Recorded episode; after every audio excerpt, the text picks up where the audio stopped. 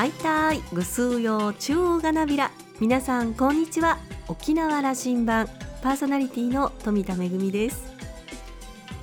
沖縄羅針盤では毎年ワインパーティーと称した忘年会を行っています。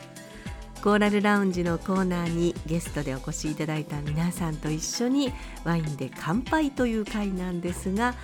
昨年はコロナ禍で中止。今年はオンラインでの開催となりました。初めてのオンライン忘年会、えー、ゲストの皆さんですねどのぐらい参加してくださるのかなと思ってたんですがあの沖縄だけではなくて本土からもそれから遠い地球の裏側ボリビアからの参加もあってですねとても楽しく過ごすことができました。ご参加いただいた皆さんありがとうございます。来年はリアルでお目にかかって乾杯できたらいいなと願っています。沖縄羅針盤今日も5時までお届けいたします。どうぞお付き合いください。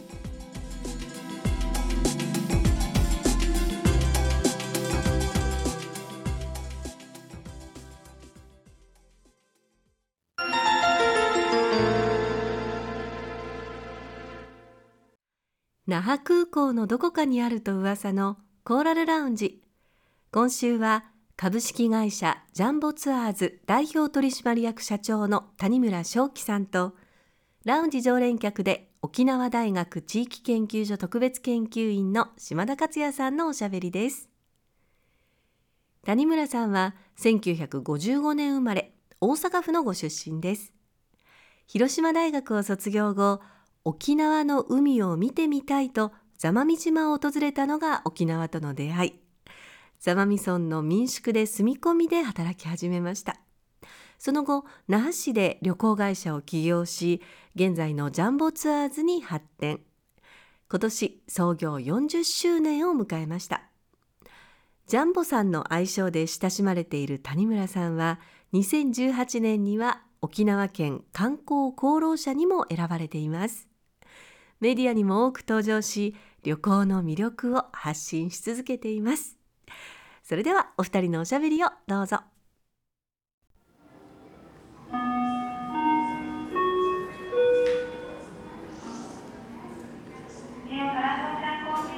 あのこの2年は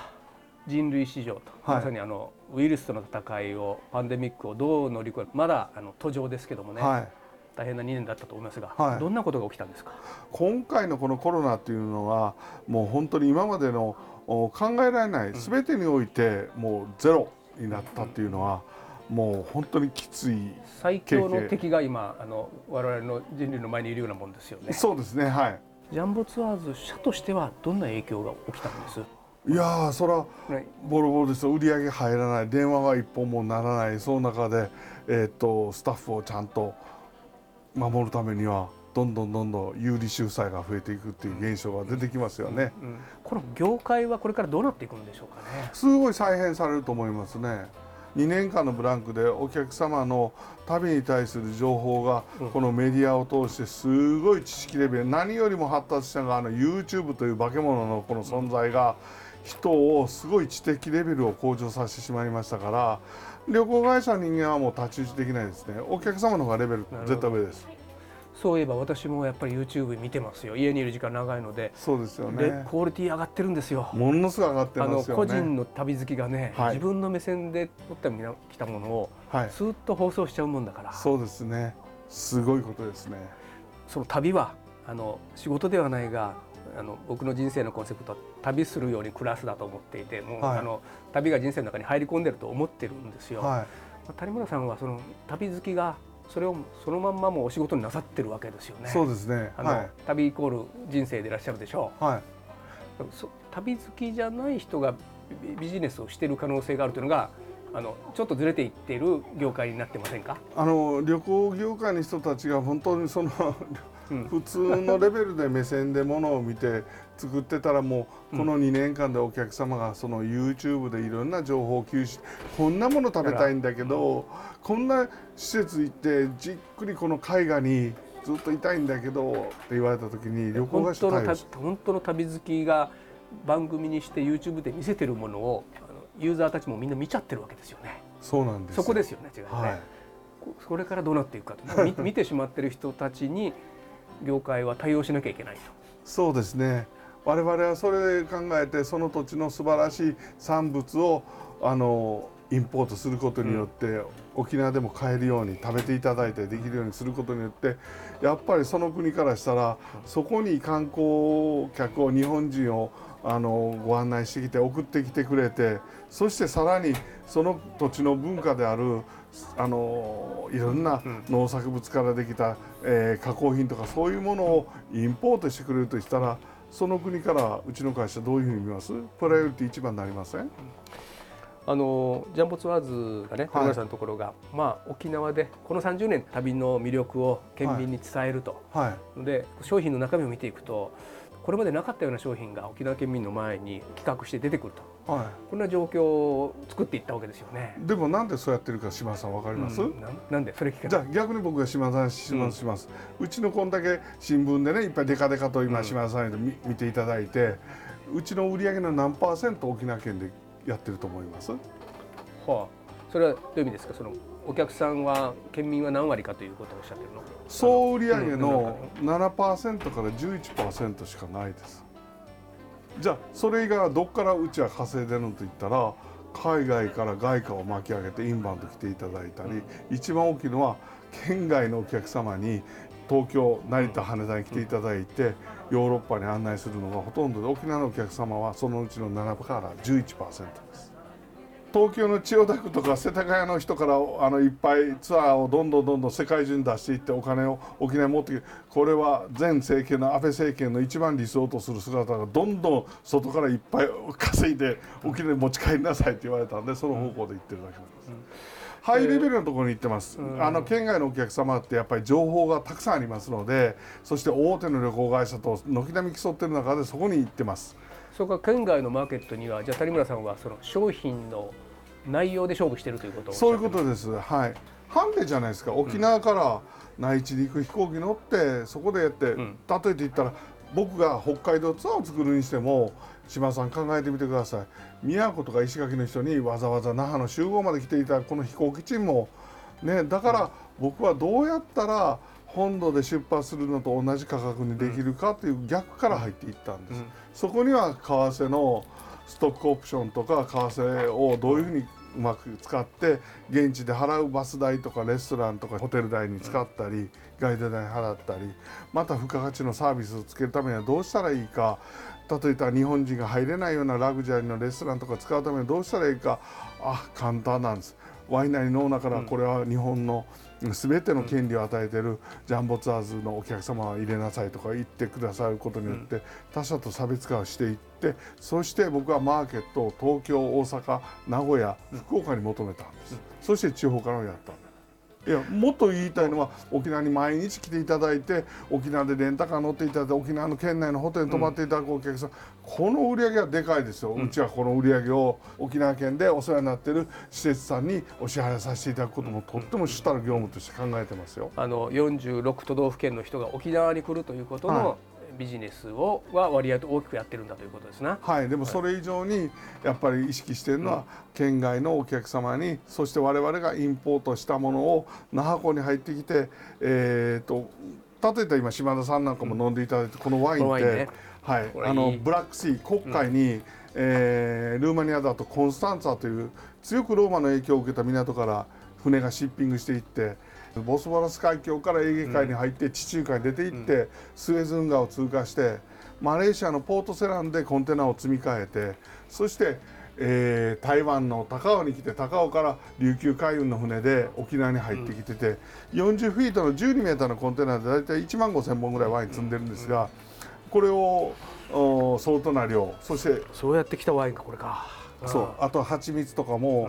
50トン単位で取ってるんで。いうようなものをあのその国の経済に寄与していこうと思ってこれはもう全て観光産業からその情報を知り得てプラスになったことをやっていることですよね。うん、あの人にとってね人間にとって旅とは何かという話にしたいんですけど、ね、人生豊かにしますよ、それをだから、えーと、谷村さんのモチベーションね、はい、どうやってこれだけの多くの人を旅にいざなおうという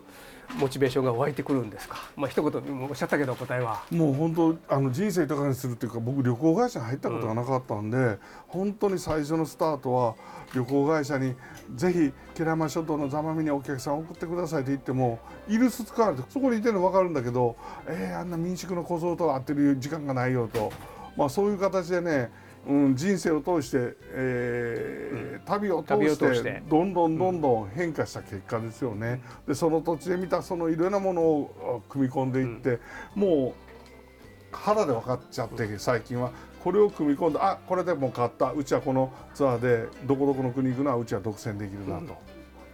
あのやっぱりジャンボツアーズの商品にはねこういうイメージがある、はい、薄利多売とか商品面白いけども、はい、安いだろうけどもたくさんしてるんだろうなという印象がある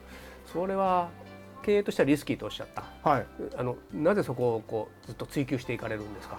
いややっぱりそれは僕は外からも見た結果でしょうね、うん、だから旅行だけではダメだけど総合な産業として見ていくと、うん、島田さんやっぱり3回ご飯食べますよね、うん、じゃあ朝のパン食べられる時に、ジャンボツアーズが取った素晴らしい美容の、えー、プラムのジャムをマジュンジャムで島田さんがパン食べていただいたら、そのジャムでうちは10円とか5円儲かったりやっぱりそういうことを考えていくとそして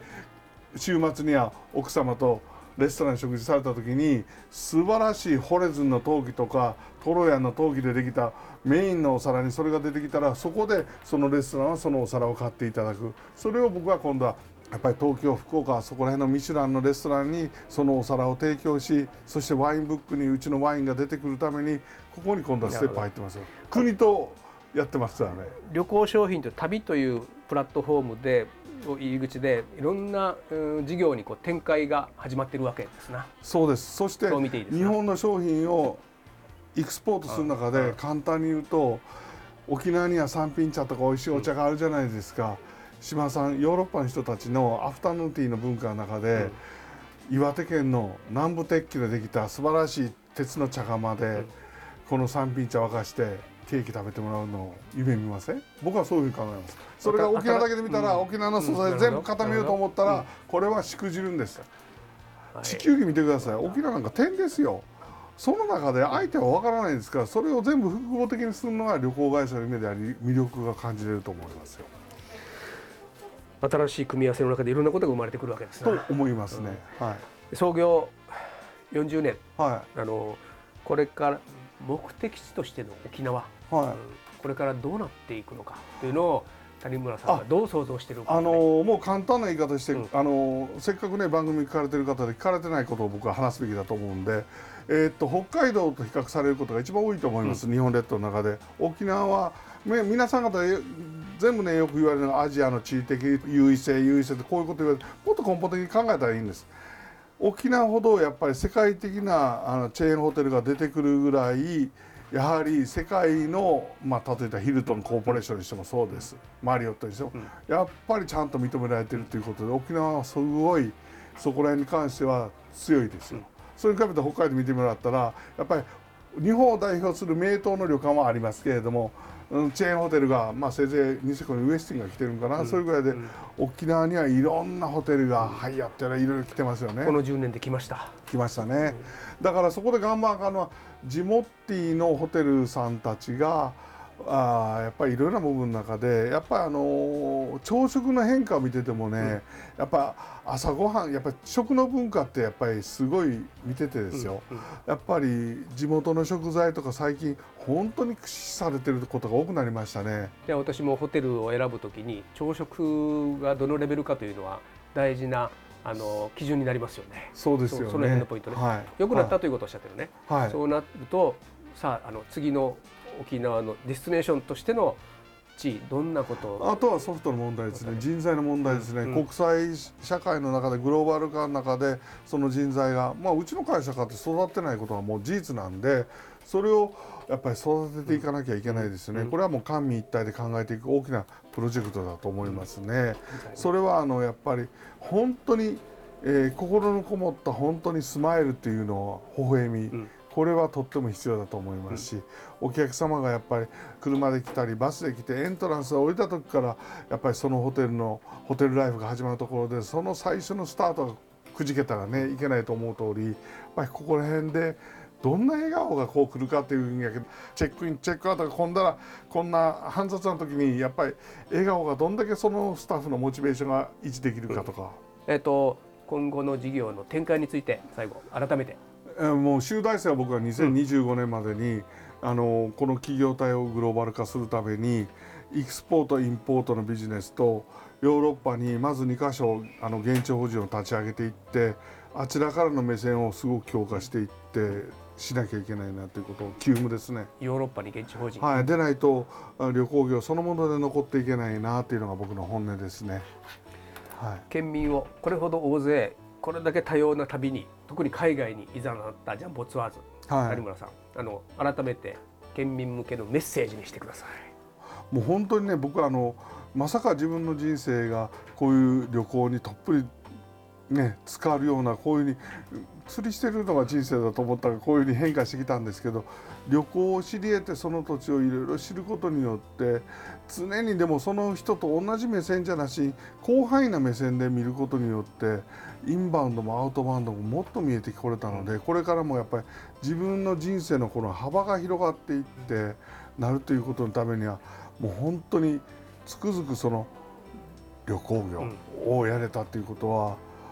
僕の最大の人生の集大成の一言ですね。旅行ってやっぱりいいっすよ。じゃあこれからもあの県民を旅にいざない続けますね。はいもうあのもっともっといいあのお客様を満足していただけるようなツアーをたくさん作っていかないといけないけど2年間でねお客様がすごく学習されたんで、うんうん、もっともっと勉強しないともっとちょっと寝る時間減らして勉強しないと負けちゃいますね。僕も勉強しましたよ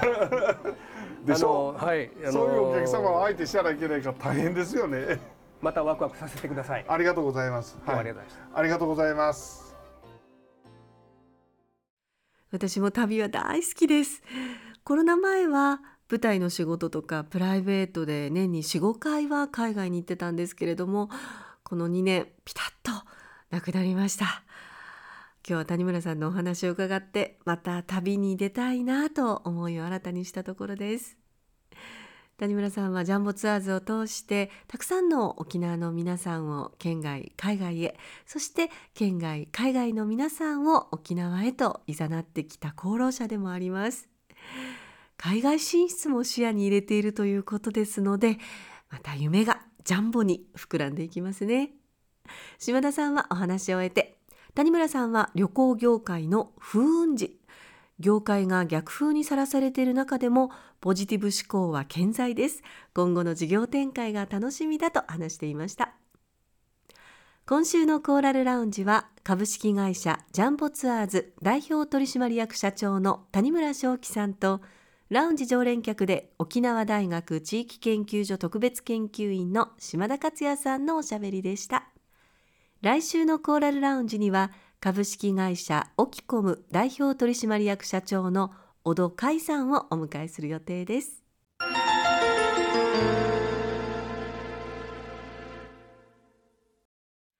めぐみのあしゃぎだよりのコーナーです。今度の土日12月18日土曜日と19日日曜日国立劇場沖縄で面白そうな舞台がありますよ。ご案内をいたします。国立劇場沖縄毎年恒例となっている企画公演ユラティク足場。今年は佐護城涙の積んだら節です。琉球芸能の俳優祭国立劇場沖縄のファン感謝デーとして重鎮から若手までがジャンルを超えて一堂に会しバラエティに富んだ内容をお届けします。今回は昨年に引き続き芸術監督加賀津道彦作の新作喜劇「うるま西遊記」第2弾を上演します。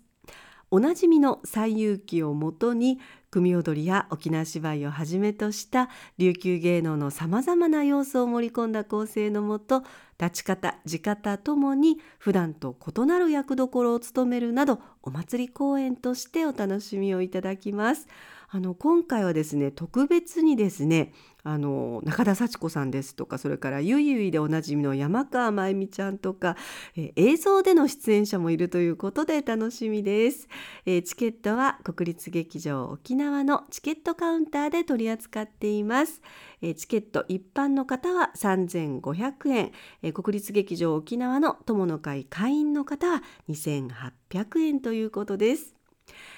今度の土日12月18日土曜日19日日曜日、どちらも、えー、2時開演午後2時の開演です。国立劇場沖縄大劇場での公演となります。ユラティク足場喜劇うるま最遊記佐護城涙の積んだら節。私も見に行きます。とっても楽しみにしています。めぐみのあしゃぎだよりのコーナーでした。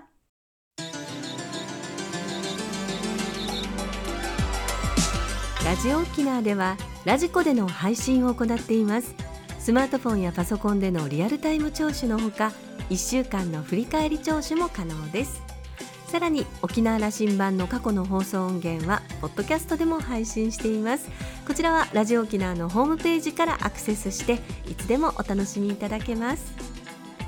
また沖縄羅針盤のホームページでは番組情報の発信のほか私富田恵とコーラルラウンジ常連客の島田克也さんのフェイスブックへもリンクしていますのでお時間のある時にぜひこちらもご覧ください。